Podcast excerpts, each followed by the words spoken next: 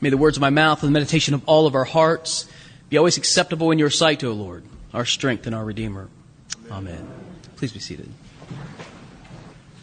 Elizabeth Daly was a 20 year old um, student at the University of Virginia a few years ago, and she and a few of her sorority sisters went out one night to um, to go to a grocery store and pick up some things they needed for an upcoming uh, fundraiser at the sorority. And so they um, they went to the, the, grocery and the friends waited in the car, and Elizabeth went in and she picked up a um, a 12 pack of sparkling water, um, a, a, tub of cookie dough, and um, and a pint of ice cream.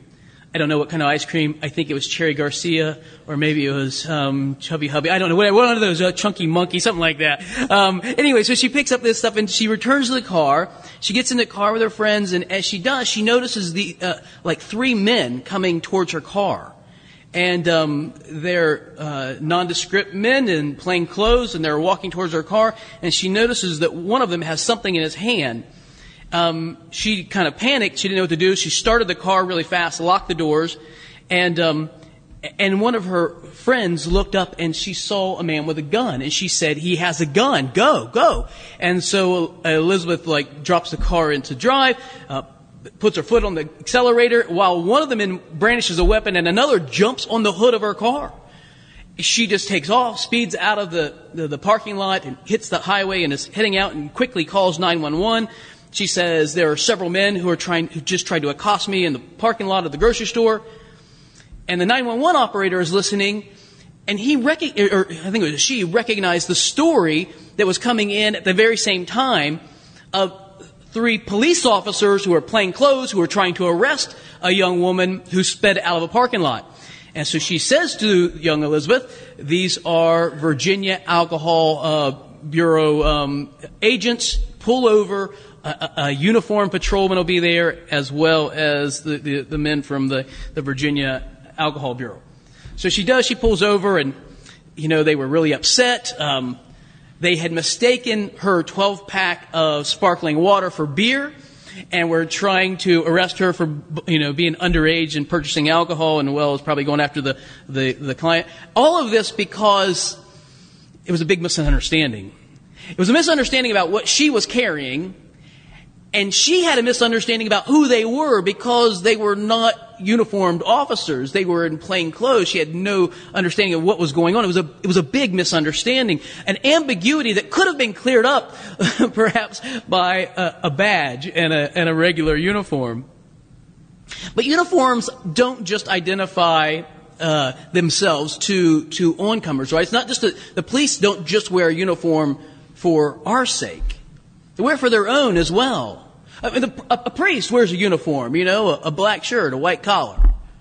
It's a, not just a reminder to everyone else, though it certainly is, that um, here's a person who represents God in the community. It also is a reminder to those of us who wear it that we, in fact, represent God in the community.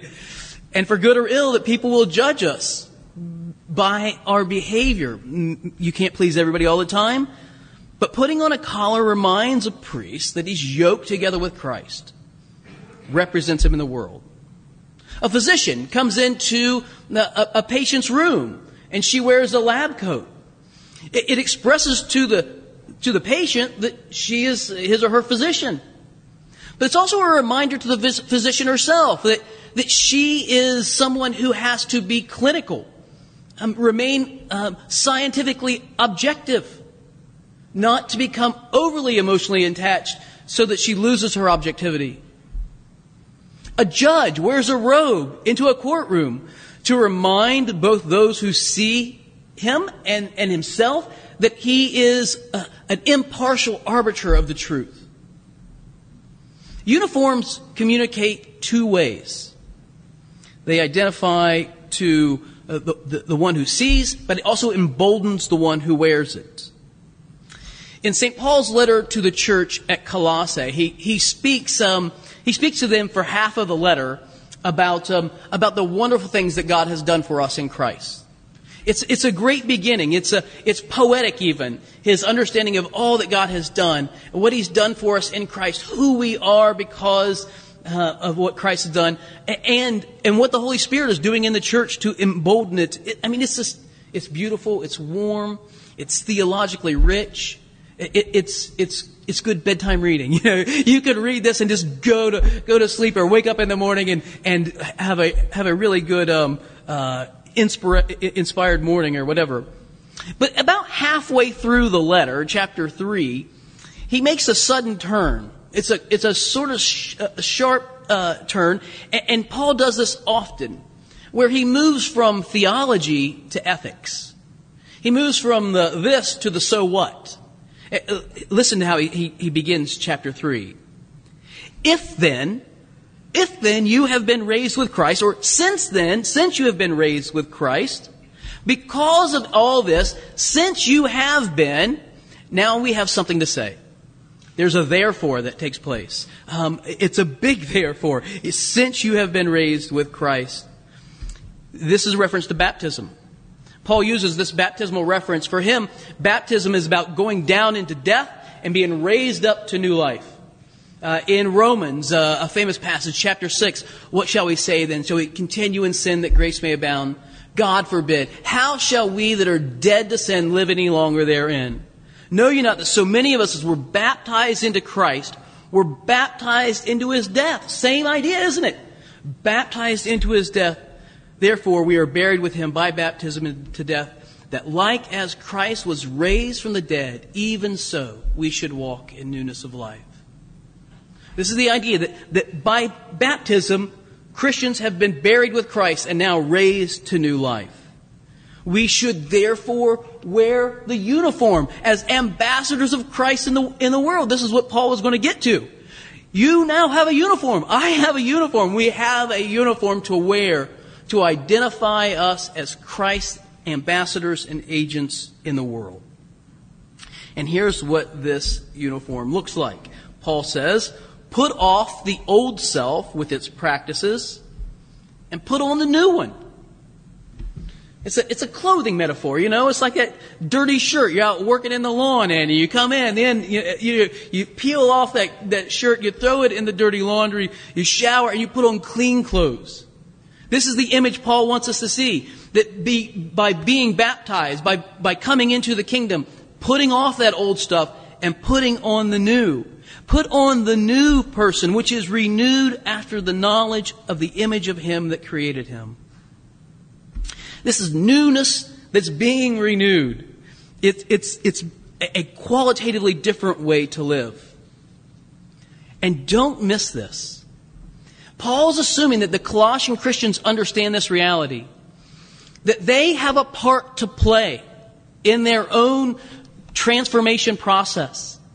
It's not just about, oh, you know, isn't it great that the grace of God does for us what we can't do for ourselves? It is great. And we do depend upon that. But it is also a reality that we have to do what we can do. That He calls upon us to renew ourselves, to strip off that old person and put on the new. Set your mind, He says. Did you hear it? Set your mind on the things that are above, not the things that are on the earth. Set your mind, and he's very vague at this point, but then he switches into very serious specifics. I think Paul is saying to us, you know, work for the things that are good in the world. Be those good examples. William Wilberforce that works for the end of slavery. You know, Charles Wesley teaches people how to sing and praise God in, in lyrical ways. A Mother Teresa who cares for the poor. Be these kind of people. This, think about these sorts of things. And put off those old things. And here's where the specificity is really cranked up. I want you to look at this. Will you look at the, the letter to the Colossians in the epistle? About halfway through it, in verse 5, Paul says this Put to death, therefore, what is earthly in you. You see that? Put to death mortify the old King James Abbott, destroy, get rid of, put, to, you know, be done with, end it, what is earthly in you. Sexual immorality, impurity, passion, evil desire, and covetousness, which is idolatry. If you took a time to, to count up the list, you'd have five things. The interesting thing is they're all five tied to the exact same thing. They're all five ways of saying the same thing. He begins with the first one, porneia. It's where we get the word pornography. Put to death sexual immorality. And then he lists four other ways of saying the exact same thing. It might be surprising to you to know the ancient Greek culture of the first century was probably even more illicit in its uh, sexual behavior than ours, our culture, our time. It was a, a time that was just um, rampant with um, with sexual immorality, and Paul is saying, get rid of that stuff. Get get it altogether removed from you. Put it to death. Be done with it. Get away. Don't go there.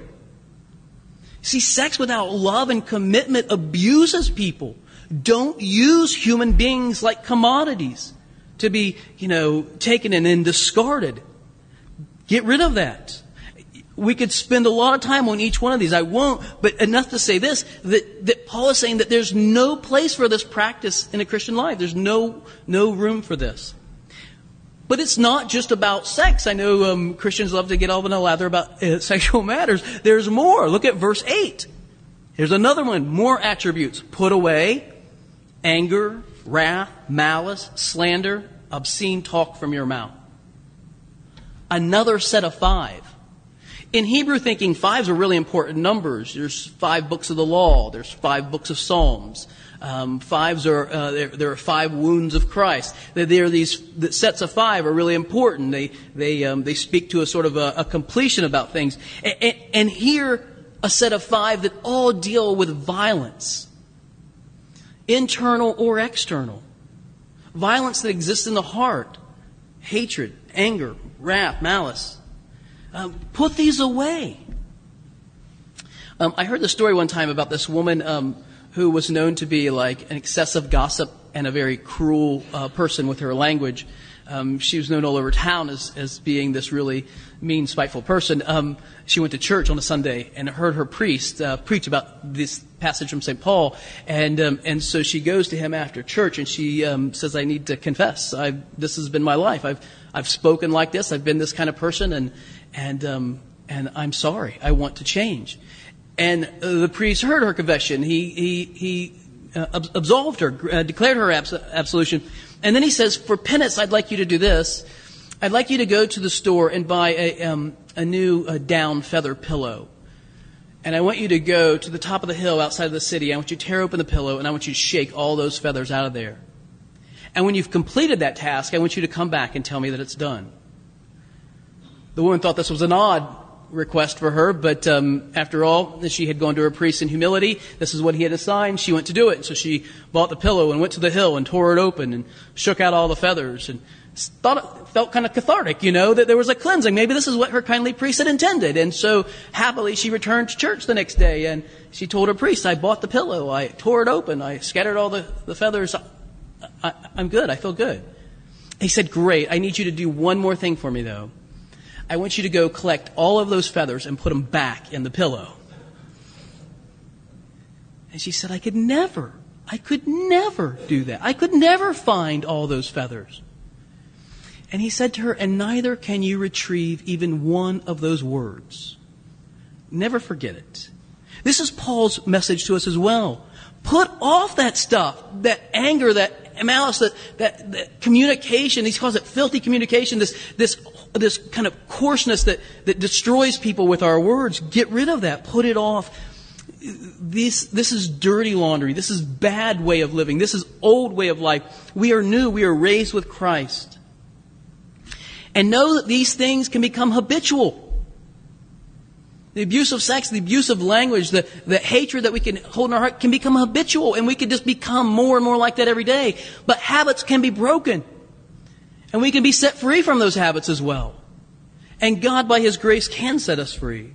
Set our minds on the things that are above. This is what Paul says. Uh, some time ago, I, I saw this um, story about this uh, this Marine and a bunch of his friends, they went to run a 5K and a fundraiser and it was up in Michigan. They all decided to dress in fatigues and, and wear boots. So they were in uniform and they're going to run in a 5K. And, and so they all took off and they were running. And, and this one, um, this one, uh, Lance Corporal, uh, Miles Kerr was his name. He, he's running with his buddies and, um, somewhere along the way, he sees this young boy, nine-year-old, um, uh, what was his name, Broden. Uh, he sees this nine-year-old boy, Broden Fuchs, and he, he stops because the boy looks despondent. And he said, "Are you okay?" And the young boy says to this uh, this uh, Marine corporal, he says, um, "You know, I lost my family. I don't know where they are, and I think they're up ahead of me, and I'm scared." He says to uh, uh, Corporal Curry, "Will you run with me?" And so the corporal said, "Of course." And so they began to run together.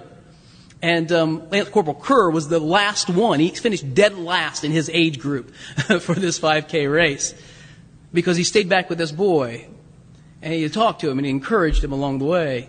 And someone snapped a picture of this. And the day after the race, over a million people had seen this picture of this young Marine who had stopped to help this boy and to run with him. And they ran across the finish line together. And you know, I think, I think he honored that uniform. I think that young Marine brought honor to the uniform he was wearing. And we're wearing uniforms. We are Christ ambassadors in the world. Be careful. Wear the uniform well. Bring honor to the uniform that you wear. Because you never know. Someone might be watching. In the name of the Father, and the Son, and the Holy Spirit.